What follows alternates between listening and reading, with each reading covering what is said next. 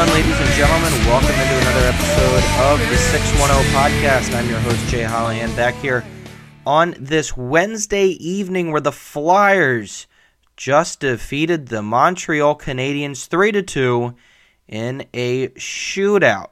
I had the pleasure of being at the game with one of my um, college buddies who is a Habs fan. And, uh, you know, we definitely had a good time. And, um, of course, myself, I may have enjoyed it a little bit better uh, than he did. However, the either way you cut it, um, it was a tough beginning for the Flyers. Two shots, two goals by the Habs.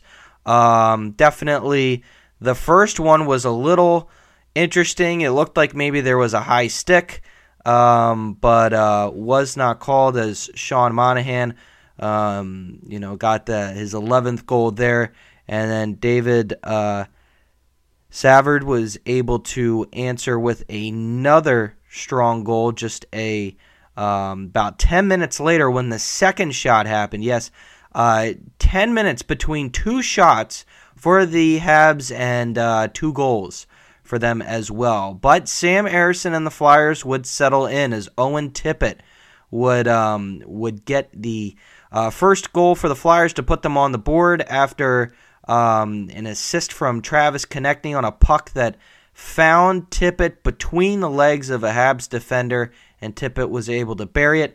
Then Morgan Frost in the second on a power play was able to skate in, find space, and bury one as well with an assist with two assists um, from Tyson Foerster. and Jamie Drysdale, the Philadelphia Flyer that uh, has been in the news a lot, and we'll get to him in a moment. Then it would go to OT, um, where the Flyers really felt like they had a lot of the advantage throughout overtime.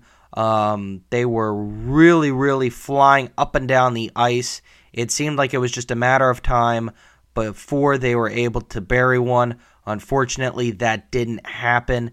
The worst was when uh, Owen Tippett was coming in on goal and uh, didn't even get a shot off. I mean, just completely wasted out in front of uh, of the net and couldn't bury it. Um, it was a uh, a solid solid crowd tonight of eighteen thousand strong um, that was witnessing a shootout tonight, and uh, and you know the lone team in Philadelphia that's actually happened to get anything going, and it was Sean Couturier who was able to come out.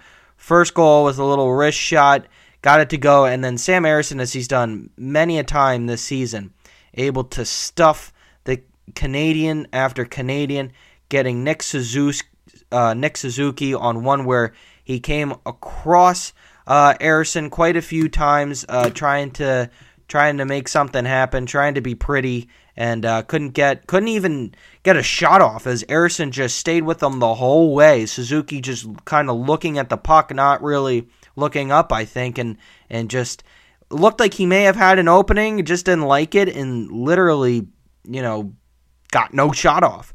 So uh, it was um, it was uh, it was definitely interesting to see there um, as uh, Sam Ersson then would stop Cole Caufield and uh, uh, Jesse Ylonen um, as well. So it, it, was a a very very um, close hockey game, a, a hockey game that was a little odd as you know, there was only, I mean, 19 shots by the Habs and just two in OT, or, or one in OT rather, and uh, and the Flyers for the game had 39 shots. They continued to outshoot Montreal, and it felt like, um, you know, really in the third, the Habs came out strong, but the Flyers really settled in um, and got things going, and they were able to uh, pull it off in the end. But of course, this news of Cutter Gauthier, the fifth overall pick by the Flyers in the 2022 NHL entry draft, being traded in a surprising and a really head spinning uh, deal at the time. I mean, I was at work when it happened, And I mean, I did a double take. I was dumbfounded. I was like, "Who? Why are we trading off?" I mean, I was I had hopes that Cutter Gauthier was going to come up and he was going to be, you know, the next best thing for the Flyers. I was really excited of what he did at juniors um, over this past uh, week and really uh, shocked at the time to see that he was traded and um, to find out that they were getting a, a solid young defenseman in the turn in, in return of Jamie Drysdale and a second round pick um, in 2020 for 2025's draft. I was then, you know, okay. I mean, you know, learning about Jamie Drysdale a little bit more and and what he brings to the table, how he's been doing in Anaheim. I was intrigued, but I was still confused as to why they moved on from Gauthier. I mean, it didn't make sense. And then to find out that Cutter expressed that he did not want to play in Philadelphia, didn't want to play for the Flyers, and this was on a night where they lost to the Penguins four to one, and then in the post game presser, John Tortorella put it uh, blatantly, you know, point blank. He said, "If you don't want to play here, fine, then we'll get someone who does. You know, get out then." Basically, was the message. I mean, it was a total torts media soundbite, if you will, um, and one that really has sparked some uh, interest around the media, and I think a lot of people are quite uh, quite intrigued. As you know, this is the first time in a while that the city of Philadelphia has had a player that straight up does not want to be here. I mean, even in the case of other teams like a, a Mickey Moniak or Ben Simmons, players that just did not pan out. You know, there hasn't been a player that just hasn't wanted to play here or even come up and play here since JD Drew wouldn't sign with the Phillies back in the 90s. And I mean, the Phillies fans gave it. Philly gave it to JD Drew every time he came to the vet obviously had batteries thrown at him, or um, to Citizens Bank Park. I can only imagine what uh, Cutter's going to be dealing with in a few years at Wells Fargo Center uh, when he comes to Philly. I'm assuming it's not going to be a warm welcome for the uh, the former um, flyer, if you will, or former flyer prospect. Um, definitely something that I am not uh, thrilled with because, you know, I mean, I would have for sure thought you ha- would have wanted to be here as you are watching what the Flyers are doing. Um, and Travis Sanheim had even said that we kind of heard the rumblings about this, and it definitely sparked our locker room. And listen, I mean, you know, the perception is that was that has been denied by Kevin Hayes is that um, or you know the perception from the media, and Kevin Hayes later denied that, uh, and John Tortorella even defended Kevin Hayes tonight that you know the the suspicion is that Hayes told uh, Cutter you know about playing for Torts and how um, you know Kevin Hayes disagrees with a lot of Torts' coaching style, and that is why Cutter decided he didn't want to play here. But like I said, Kevin Hayes has denied those rumors, um, and that was not the case.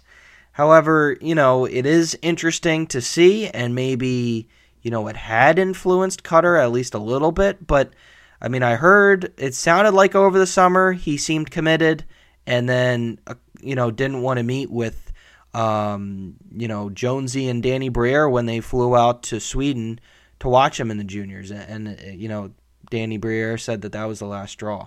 Like we were not, you know, we were done at that point. We knew it was time to to move on, and um, he and Keith Jones have talked about it in the media. They've been very open now about it, and you know that um, it, it was time. But definitely something that is obviously worth watching out for and noting um, to see what Cutter becomes of out in Anaheim. But, you know, I feel very, very confident in Drysdale.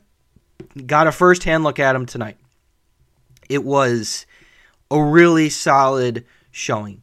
He had three shots, I believe, in OT, and all three, at least the last two, definitely looked like you know, they had a chance of going in. So I really liked what I saw from the kid. I think he's going to bring some toughness to this Flyers team that, you know, is pretty tough already, but I think will only be getting tougher with a Jamie Drysdale. So I'm really, really excited um, for what we have, and, and hopefully, you know, he feels welcome, like he, you know, obviously wants to be here, uh, former sixth overall pick.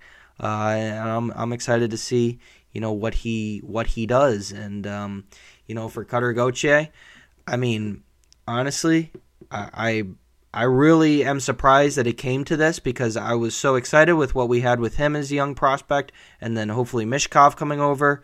But if you don't want to be here, like Torts said, then get out. We don't want you, and we're going to find someone that wants to be here and wants to play. And that was a hole that the Flyers filled on defense, and a hole that I don't think, you know, they would have been um, making a big move to fill at the deadline. And this obviously was, as Keith Jones put in, a uh, a un um, unwarranted and a, a, strange circumstance. You know, not a common one, I guess would be the word.